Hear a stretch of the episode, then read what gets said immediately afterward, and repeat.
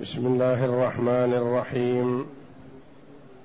الحمد لله رب العالمين، والصلاة والسلام على نبينا محمد وعلى آله وصحبه أجمعين، وبعد. بسم الله. أعوذ بالله من الشيطان الرجيم. آمنوا بالله ورسوله وأنفقوا مما جعلكم مستخلفين فيه، فالذين آمنوا منكم وأنفقوا لهم أجر كبير. وما لكم لا تؤمنون بالله والرسول يدعوكم لتؤمنوا بربكم وقد أخذ ميثاقكم وقد أخذ ميثاقكم إن كنتم مؤمنين. هو الذي ينزل على عبده آيات بينات ليخرجكم من الظلمات إلى النور، وإن الله بكم لرؤوف رحيم. وما لكم ألا تنفقوا في سبيل الله، ولله ميراث السماوات والأرض، لا يستوي منكم من أنفق من قبل الفتح وقاتل، أولئك أعظم درجة من الذين أنفقوا من بعد وقاتلوا، وكلا وعد الله الحسنى، والله بما تعملون خبير. من ذا الذي يقرض الله قرضا حسنا فيضاعفه له فيضاعفه, فيضاعفه له وله أجر كريم. هذه الآيات الكريمة من سورة الحديد جاءت بعد قوله جل وعلا: هو الذي خلق السماوات والأرض في ستة أيام ثم استوى على العرش، يعلم ما يلج في الأرض وما يخرج منها وما ينزل من السماء وما يعرج فيها، وهو معكم أينما كنتم، والله بما تعملون بصير. له ملك السماوات والأرض وإلى الله ترجع الأمور. يولج الليل في النهار ويولج النهار في الليل، وهو عليم بذات الصدور. آمنوا بالله ورسوله وأنفقوا مما جعلكم مستخلفين فيه. الآيات. يقول جل وعلا: آمنوا بالله ورسوله. الخطاب لعموم الثقلين، للمؤمن والكافر. يأمر الله جل وعلا كفار قريش بأن يؤمنوا بالله ورسوله، كما يأمر المؤمنين بالثبات والاستمرار على الإيمان ومحاولة الزيادة منه والتمكن فيه، لأن الإيمان يزيد وينقص، يزيد بالطاعة كلما جد المسلم في الطاعات وابتعد عن المحرمات والمكروهات، زاد إيمانه وقوي، وكلما تساهل في الواجبات ووقع في المحرمات والمكروهات نقص إيمانه حتى يضمحل ولا يبقى منه شيء. فلذا أمر الله جل وعلا المؤمنين بالإيمان، يعني بالثبات عليه والزيادة فيه والتمكن منه، وأمر الكفار بالإيمان بالله ورسوله. والإيمان هو التصديق بوحدانية الله جل وعلا وربوبيته، والتصديق لمحمد صلى الله عليه وسلم واتباعه، بهذا يحصل الإيمان. فالإيمان بالله بتوحيده وإفراد العبادة له، فلا يكفي الاعتراف بربوبيته، فكفار قريش معترفون بربوبية الله، لكنهم أشركوا معه في ألوهيته تعالى وتقدس.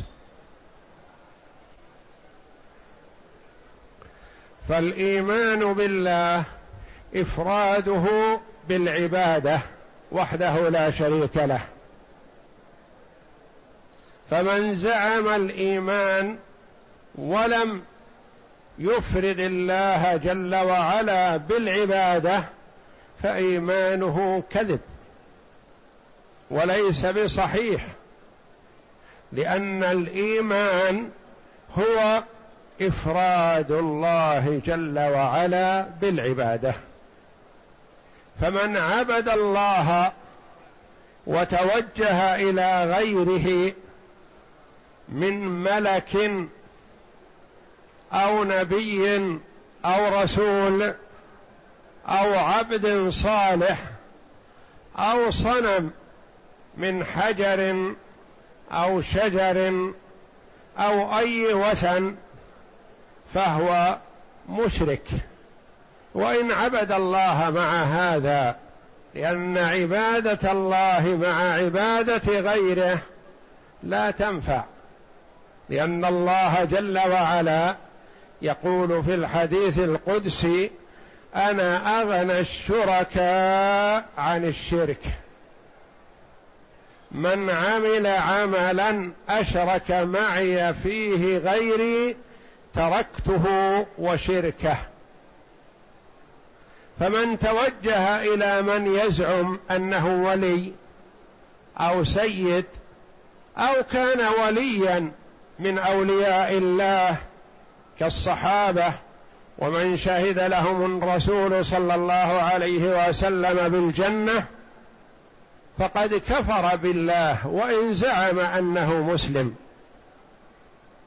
لأن التوجه إلى غير الله فيما لا يقدر عليه إلا الله شرك أكبر مخرج من الملة، وصاحبه كافر خالد مخلد في النار وإن صلى وصام وزعم أنه مسلم، لأن الزعم لا يكفي وادعاء الإسلام لا يكفي، بل لا بد من تحقيقه. والإسلام ما هو؟ هو الاستسلام لله بالتوحيد والانقياد له بالطاعة والخلوص من الشرك. إن اتصف بهذه الصفة فهو المسلم حقا. وأما إذا لم ينقد إلى الله بالطاعة أو لم يفرد الله جل وعلا بالعبادة ولم يخلص نفسه من الشرك فهو الكافر. فبعض الجهلة يصلي وربما صلى في الصف الأول ثم بعد الصلاة يرجع إلى الوراء إلى قبر السيد أو الولي أو من يزعم أنه ذلك فيخضع له ويتذلل بين يديه ويسأله ما يسأله، بهذا يكون أحبط عمله كله وأبطل صلاته وصيامه وسائر القربات التي تقرب بها إلى الله، لأن الله جل وعلا قال لعبده ورسوله محمد صلى الله عليه وسلم الذي هو أفضل الخلق على الإطلاق: ولقد أوحي إليك وإلى الذين من قبلك لئن أشركت ليحبطن عملك. والله جل وعلا يعلم أزلا أن محمدا صلى الله عليه وسلم لا يشرك، فهو معصوم عليه الصلاة والسلام، ولكن الله جل وعلا يعلم عباده أن محمد وهو أفضل الخلق إن أشرك حبط عمله، فمن دونه من باب أولى. فبهذا يعلم أنه لا بد من الإيمان بالله معه من الخلوص من الشرك، البعد عن الشرك. أول ما فرض الله على العباد الكفر بالطاغوت والإيمان بالله، وقد تضمنتها كلمة التوحيد: لا إله إلا الله. لا إله هذه الكفر بالطاغوت، إلا الله الإيمان بالله. آمنوا بالله ورسوله، والإيمان بالرسول صلى الله عليه وسلم تجريد المتابعة له بتحقيق شهادة أن محمد رسول الله، وذلك بتصديقه فيما أخبر وامتثال ما أمر به واجتناب ما نهى عنه، وأن لا يعبد الله إلا بما شرع، فإن عبد الله بغير ما شرعه الرسول صلى الله عليه وسلم كمن يتوجه إلى أصحاب القبور فقد عبد الله بغير ما شرعه الرسول صلى الله عليه وسلم، فهو لم يشهد شهادة أن محمد رسول الله. آمنوا بالله ورسوله، وهما متلازمان، لا يتم إيمانه بالله حتى يؤمن بالرسول صلى الله عليه وسلم، ولا يتم إيمانه بالرسول حتى يؤمن بالله جل وعلا ويفرده بالعبادة. آمنوا بالله ورسوله وأنفقوا مما جعلكم مستخلفين فيه، حث على الإنفاق في سبيل الله. صدق المرء في إيمانه أن ينفق، يعطي لله، ولهذا سميت الزكاة صدقة وسميت زكاة صدقة لأنها تبرهن عن صدق الإيمان، وزكاة لأنها تزكي النفس. وأنفقوا، فالإيمان مع الإنفاق متلازمان لمن قدر على ذلك، كما قال أبو بكر رضي الله عنه: والله لأقاتلن من فرق بين الصلاة والزكاة. بعض المرتدين قالوا نصلي ونصوم ونشهد أن لا إله إلا الله وأن محمد رسول الله ونحج، لكن زكاة لا، ما ندفع، المال غالي ما ندفع. فجهز أبو بكر رضي الله عنه الجيوش لقتالهم، فقال له بعض الصحابة رضي الله عنهم: يا خليفة رسول الله، كيف تقاتل من يشهد أن لا إله إلا الله وأن محمد رسول الله ويصلي ويصوم ويحج؟ قال رضي الله عنه: والله لأقاتلن من فرق بين الصلاة والزكاة. فالله جل وعلا في كثير من آيات القرآن يأمر بالإيمان والإنفاق، يأمر بالصلاة والزكاة، وقرنهما جل وعلا في كتابه، وقرنهما الرسول صلى الله عليه وسلم في سنته. بني الإسلام على خمس: شهادة أن لا إله إلا الله وأن محمد رسول الله، وإقام الصلاة، وإيتاء الزكاة، وأنفقوا، أعطوا من مالكم طيبة بها نفوسكم ابتغاء وجه الله، لأن الله جل وعلا ابتلى الأغنياء بالمال،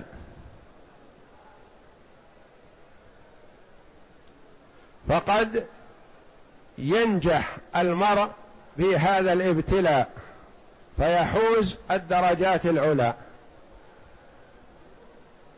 وقد يخفق المرء في هذا الامتحان فيخسر الدنيا والآخرة. وجعل جل وعلا للفقراء حقا معلوما لا منة فيه في أموال الأغنياء، فإذا أعطى الفق الغني الفقير حقه برئ من النفاق، وبرئ من الشح، وبرئ من البخل، وأدى حق الله. وإن لم يعطه ذلك طالبه الفقير به في الدار الآخرة يوم القيامة، وفي ذاك اليوم لا درهم ولا دينار، وإنما هي الحسنات والسيئات المقاصة، يؤخذ من حسنات المرء، فإذا نفدت حسناته أخذ من سيئات المظلوم المبخوس حقه وطرحت على الظالم. فالتحلل من المظالم في الدنيا خير للعبد وسلامة له، يوفي الحقوق من مال هو تاركه وذاهب ومخلفه فيسلم، وإلا يترك المال وتبقى الحقوق على رقبته. وأنفقوا من ماذا؟ مما جعلكم مستخلفين فيه. في هذه الآية تحريض وحث على الإنفاق، ما قال جل وعلا أنفقوا من أموالكم، ويأتي في آيات أنفقوا مما كسبتم، قال لا، أنفقوا مما جعلكم مستخلفين فيه. مستخلفين لها معنيان عند المفسرين رحمهم الله: أنفقوا مما جعلكم مستخلفين، يعني المال مال الله جل وعلا، وإنما جعلكم خلفاء وكلاء عليه، فالمال ليس بمالك تبخل فيه، المال لله جل وعلا، والله جل وعلا جعله تحت يدك وقال تصرف فيه تصرف شرعي. المال أنت موكل عليه، أنفق منه على نفسك، أنفق منه على ولدك، أنفق منه على من تعول، أنفق منه في سبيل الله، أخرج الزكاة، أخرج صدقة التطوع، وهكذا في كل ما شرع الله، أنت وكيل.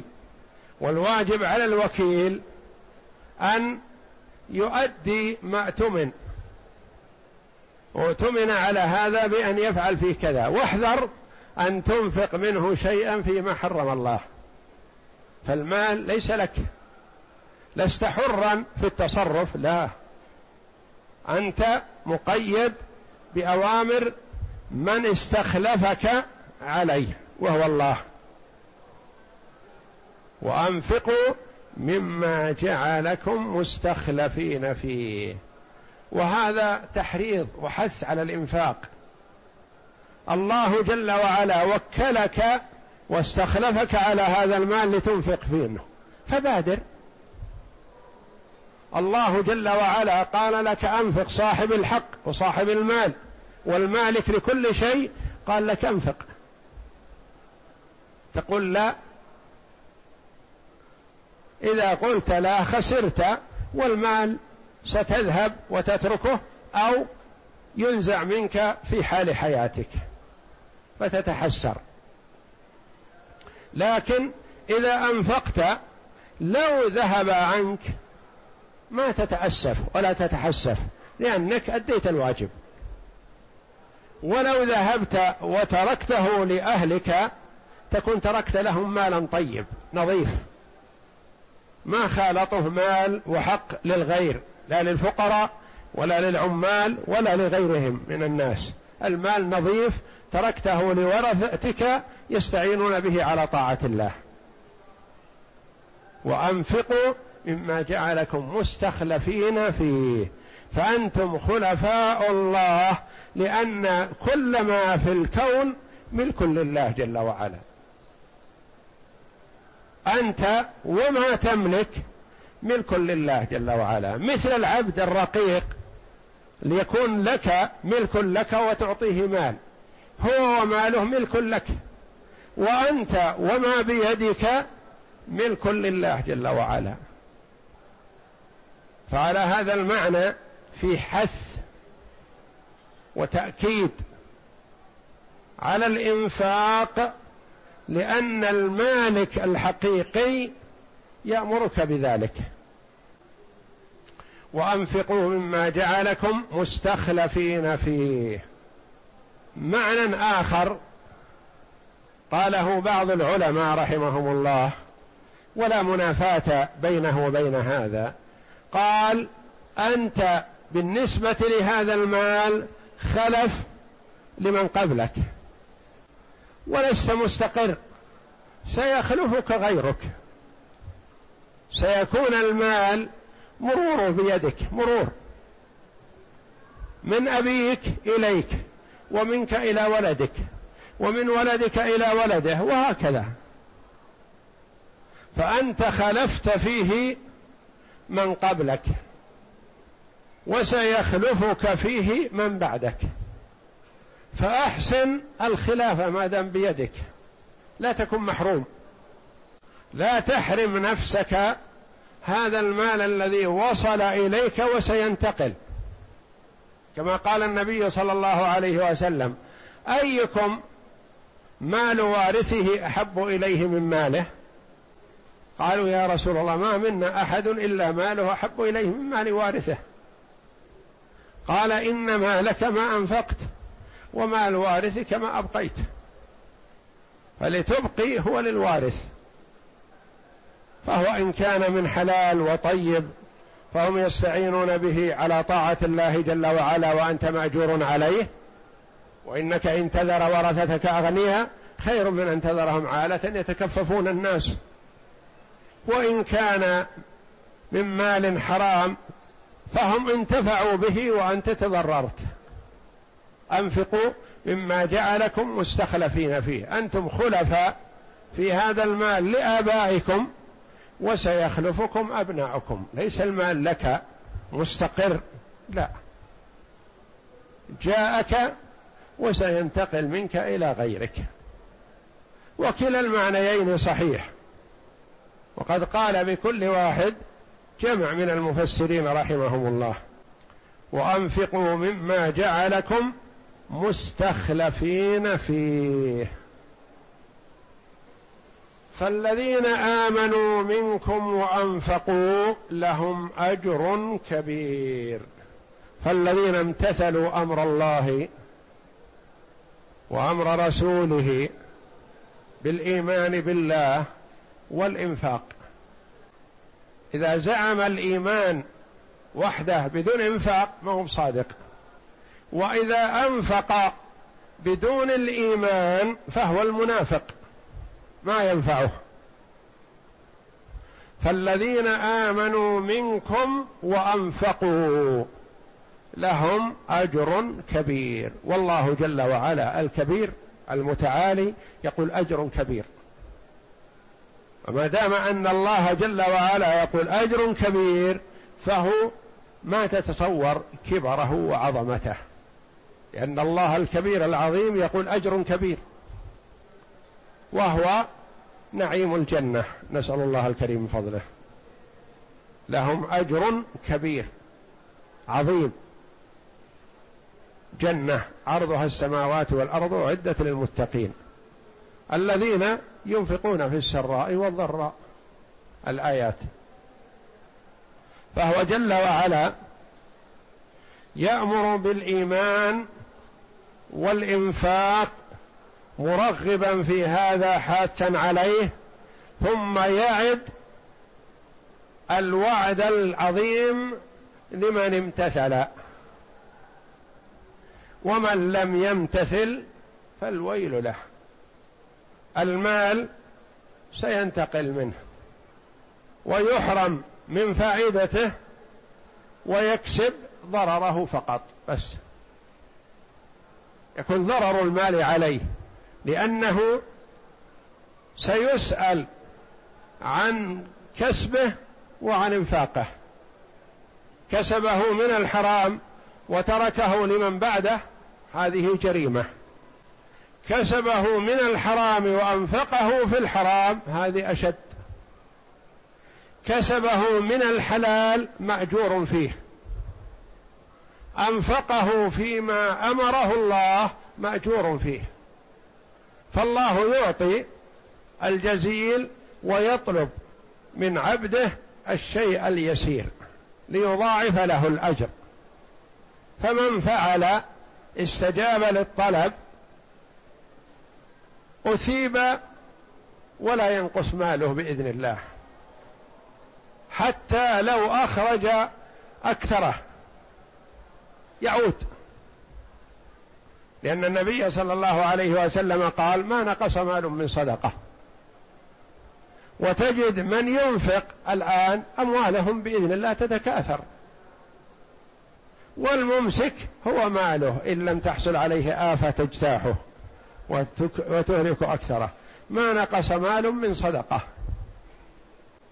فهو أعطى وتفضل وطلب منه شيئا ووعد عليه الأجر العظيم وهو كله منه تعالى. فالذين آمنوا منكم وأنفقوا لهم أجر كبير.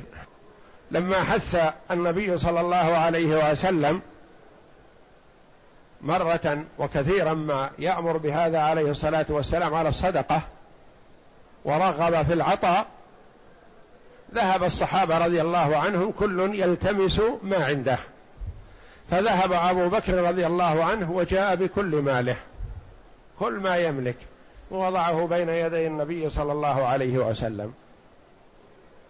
ثم إن عمر رضي الله عنه جاء بنصف ماله ووضعه بين يدي النبي صلى الله عليه وسلم. فأراد النبي صلى الله عليه وسلم أن يسألهم ماذا أبقوا لأهليهم وعيالهم، قال ماذا أبقيت يا عمر؟ قال النصف الشطر. قال ماذا أبقيت يا أبا بكر؟ قال أبقيت لهم الله ورسوله. وعد الله جل وعلا ووعد رسوله صلى الله عليه وسلم، ما أبقى شيء. وحث النبي صلى الله عليه وسلم على الصدقة، فجهز عثمان رضي الله عنه جيش العسرة بثلاثمائة بعير بكل ما تحتاج، قدمها بين يدي النبي صلى الله عليه وسلم للجهاد في سبيل الله في غزوة تبوك، وجاء بألف دينار ذهب ووضعها بين يدي النبي صلى الله عليه وسلم، فتهلل وجه رسول الله صلى الله عليه وسلم وسر بهذا، وقال ما ضر عثمان ما فعل بعد اليوم، هذه تكفيه، مع أنه رضي الله عنه كثير الإنفاق في سبيل الله. وعبد الرحمن بن عوف فيخرج النصف في سبيل الله ويبقي النصف، فإذا به بعد أيام قليلة يعود النصف أكثر مما كان أول. وهكذا. وكان عليه الصلاة رضي الله عنه عبد الرحمن بن عوف موفق في تجارته، قالوا لو جلب التمر إلى هجر لربح فيه، فأراد أن يجرب مرة يجلب التمر إلى هجر. هجر محل التمر، تمون الجزيرة العربية كلها، فحمل أحمال من المدينة تمر إلى هجر يريد بيعه، فقبل وصول هذه التجارة وهذا التمر إلى هجر حصل ما حصل في تلك البلاد، في هجر آفات، فقالوا علاج هذا هو تمر من تمر المدينة، فإذا تجارة عبد الرحمن بن عوف رضي الله عنه تصل إلى هجر فيبيعها بأضعاف مضاعفة، فربح في جلبه التمر إلى هجر.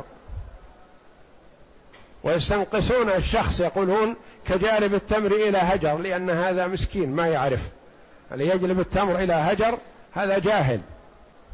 وجاءه تجارة رضي الله عنه وأرضاه والناس في أمس الحاجة إليها، والتجار تسارعوا إليه ليشترون منه أجزاءها ليربحوا من ورائها، فكلما عرضوا عليه سعر قالوا أعطيت أكثر، وكلما عرضوا عليه سعر قال أعطيت أكثر.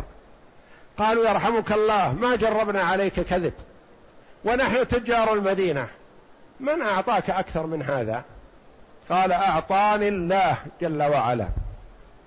هل تعطونني بالدرهم سبعمائة درهم؟ قالوا لا، هذا ما هو معقول. فقال أعطاني الله أشهدكم أني تصدقت بها لله، ووزعها في فقراء المهاجرين والأنصار وأمهات المؤمنين رضي الله عن الجميع. اغتنم فرصة حيث أنها تجارة عظيمة ورابحة، فأراد أن يربح فيها أكثر من ربح الدنيا ربح الآخرة. وهكذا كان صحابة رسول الله صلى الله عليه وسلم ورضي الله عنهم. قيل هذه الآية والذين آمنوا منكم وأنفقوا لهم أجر كبير نزلت في أبي بكر الصديق رضي الله عنه، وقيل نزلت في عثمان بن عفان رضي الله عنه. والعبرة بعموم اللفظ لا بخصوص السبب، سواء كانت نزلت في أبي بكر أو في عثمان أو في غيره من الصحابة فهي عامة للأمة كلها. فالذين آمنوا منكم وأنفقوا لهم أجر كبير من أول الدنيا إلى آخرها. اقرأ. أمر تبارك وتعالى بالإيمان به وبرسوله على الوجه الأكمل والدوام والثبات على ذلك والاستمرار، وحث على الإنفاق مما جعلكم مستخلفين فيه، أي مما هو معكم على سبيل العارية، فإنه قد كان في أيدي من قبلكم ثم صار إليكم. فأرشد تعالى إلى استعمال ما استخلفهم فيه من المال في طاعته، فإن يفعلوا وإلا حسابهم عليه، وعاقبهم لتركهم الواجبات. وقوله تعالى مما جعلكم مستخلفين فيه، فيه إشارة إلى أنه سيكون مخلفا عنك، فلعل وارثك أن يطيع الله فيه فيكون أسعد بما أنعم الله به عليك منك. المراد بالإنفاق هنا الإنفاق في الزكاة، يعني إعطاء الزكاة الواجبة. وقيل المراد الإنفاق في مرضاة الله، فيما يرضي الله من صدقة واجبة ومن صدقة تطوع ومن إنفاق على الأهل والولد وما يحتاجون إليه لا يقتر عليهم، فكما قال عليه الصلاة والسلام كفى بالمرء إثما أن يضيع من يعول، يعني إنفاقه على أهله وولده إنفاق في سبيل الله يؤجر عليه. وكما قال عليه الصلاة والسلام دينار تنفقه في سبيل الله، ودينار تنفقه على مسكين، ودينار تنفقه على أهلك، أفضلها الذي تنفقه على أهلك إذا كانوا في حاجة. لكن ما ينبغي للإنسان أن يتوسع التوسع الزائد في الإنفاق على أهله ويقتر على نفسه في الإنفاق في سبيل الله. يعطي أهله ما يحتاجون إليه ولا يتوسع، لأن التوسع بالمباحات يجره إلى الوقوع في المحرمات والعياذ بالله، لأنه إذا توسع في المباحات شيئا فشيئا حصل الإسراف وحصل التبذير، وكما قال الله جل وعلا: إن المبذرين إخوان الشياطين. فالإنفاق والله أعلم هنا في الزكاة وفي غيرها. فرأى كثير من المفسرين أنه لا ينبغي حصر الإنفاق هنا في الزكاة فقط، بل في كل ما يرضي الله جل وعلا أو يعصي الله فيه، فتكون قد سعيت في معاونته على الإثم والعدوان. وقوله تعالى: فالذين آمنوا منكم وأنفقوا لهم أجر كبير، ترغيب في الإيمان والإنفاق في الطاعة. ثم قال تعالى: وما لكم لا تؤمنون بالله والرسول يدعوكم لتؤمنوا بربكم. وما لكم لا تنفقوا لا تؤمنون بالله والرسول يدعوكم لتؤمنوا بربكم وقد أخذ ميثاقكم إن كنتم مؤمنين. وما لكم، هذا استفهام، قال العلماء استفهام توبيخ وتقريع، أي شيء يمنعكم من الإيمان بالله. ما الذي يمنعكم من الإيمان بالله والرسول بين أظهركم ويدعوكم إلى الله ويرغبكم في الخير ويعيدكم على الإيمان الثواب الجزيل؟ وما لكم لا تؤمنون بالله والرسول مستأنف مبتدأ، ليس المراد وما لكم لا تؤمنون بالله والرسول، لا، والرسول يدعوكم.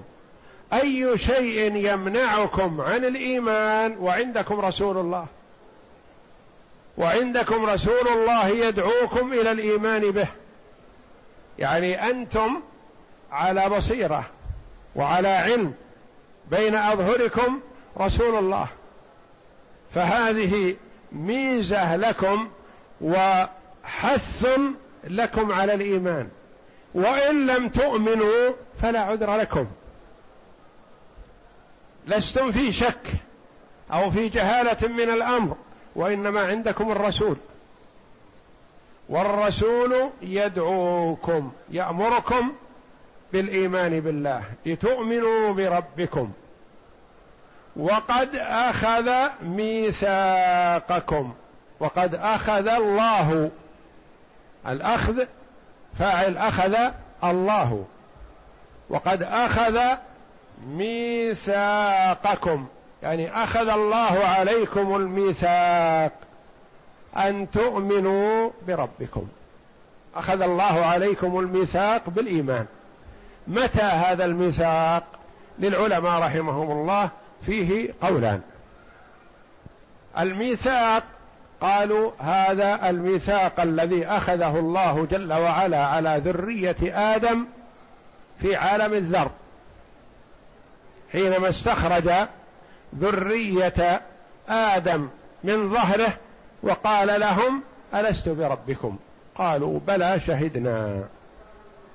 قالوا: في عالم الذر أخذ الله الميثاق على الناس، على ذرية آدم، بالإيمان بالله تعالى. وقيل: وقد أخذ ميثاقكم، أخذ الله عليكم الميثاق ليس هناك في عالم الذر، وإنما بما وهبكم جل وعلا من العقول، وأقام لكم من الأدلة الواضحة على وحدانية الله جل وعلا في عبادته ووحدانيته في ربوبيته. أقام لكم الأدلة التي لا تدع مجالا للشك والريب، فلا عذر لكم في ترك الإيمان لأمرين عظيمين. أولا، أن الرسول بين أظهركم يدعوكم. ثانيا، أن الله جل وعلا وهبكم العقول وأقام الأدلة الواضحة على وحدانيته تعالى وأنتم معترفون بربوبيته، فلا يليق بالعاقل أن يعترف بالربوبية وينكر الألوهية. ما دام أنك معترف أن الله ربك وهو الخالق وهو الرازق وهو المحيي وهو المميت وهو المتصرف في الكون، فهل يليق أن تعترف بهذا وتجعل عبادتك لمن لا ينفعك ولا يضرك، لا يستطيع نفعك لو أراد ولا يستطيع ضرك لو أراد، ليس بيده من الأمر شيء. فالعاقل إذا اعترف بربوبية الله اعترف بألوهيته تعالى وجعل عبادته لله وحده. وما لكم لا تؤمنون بالله والرسول يدعوكم لتؤمنوا بربكم وقد أخذ ميثاقكم إن كنتم مؤمنين.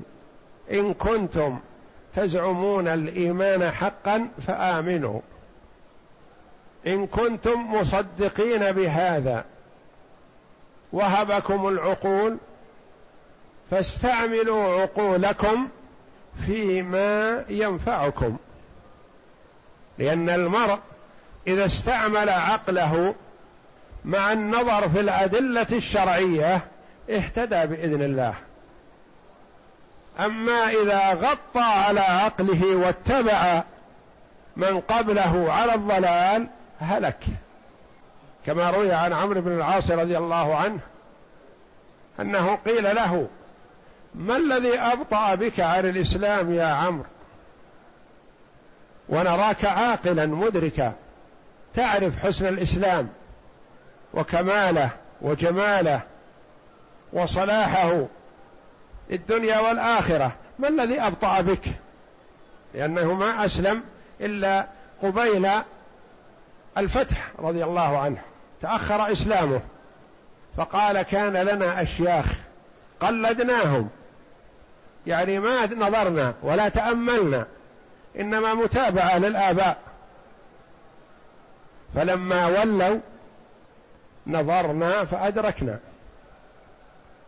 لما ذهب الآباء الضالون، لأن موقف والد عمرو الذي هو العاص بن وائل موقف عدائي للرسول صلى الله عليه وسلم شديد العداوة، فلما ولوا نظرنا فأدركنا فعرفنا الإسلام دين الفطرة. وما لكم لا تؤمنون بالله والرسول يدعوكم لتؤمنوا بربكم وقد أخذ ميثاقكم، أي أخذ الله عليكم الميثاق، إما في عالم الذر حينما أخرج جل وعلا ذرية آدم من صلبه وأشهدهم على أنفسهم ألست بربكم قالوا بلى شهدنا، أو بما وهبكم من العقول وأقام الأدلة الدالة على ربوبيته ووحدانيته سبحانه وتعالى. وقد أخذ ميثاقكم إن كنتم مؤمنين. اقرأ. وما لكم لا تؤمنون بالله والرسول يدعوكم لتؤمنوا بربكم، أي وأي شيء يمنعكم من الإيمان والرسول صلى الله عليه وسلم بين أظهركم يدعو إلى ذلك ويبين لكم الحجج والبراهين على صحة ما جاءكم به. وقد روينا في الحديث من طرق في أوائل شرح كتاب الإيمان في صحيح البخاري أن رسول الله صلى الله عليه وسلم قال يوما لأصحابه: أي المؤمنين أعجب إليكم إيمانا؟ قالوا: الملائكة. قال: وما لهم لا يؤمنون وهم عند ربهم؟ قالوا: فالأنبياء. قال: وما لهم لا يؤمنون والوحي ينزل عليهم؟ قالوا: فنحن. قال: وما لكم لا تؤمنون وأنا بين أظهركم، ولكن أعجب المؤمنين إيمانا. أعجب المؤمنين إيمانا، يعني اللي إيمانه عجب هو الذي بلغه عن الرسول صلى الله عليه وسلم فآمن ولم يرى الرسول صلى الله عليه وسلم. نعم. ولكن أعجب المؤمنين إيمانا قوم يجيئون بعدكم يجدون صحفا يؤمنون بما فيها، وقد أخذ ميثاقكم، كما قال تعالى: واذكروا نعمة الله عليكم وميثاقه الذي واثقكم به إذ قلتم سمعنا وأطعنا. ويعني بذلك بيعة الرسول صلى الله عليه وسلم. وزعم ابن جرير أن المراد بذلك الميثاق الذي أخذ عليهم في صلب آدم، وهو مذهب مجاهد، هو الذي ينزل عليه. الله أعلم، وصلى الله وسلم وبارك على عبده ورسول نبينا محمد وعلى آله وصحبه أجمعين.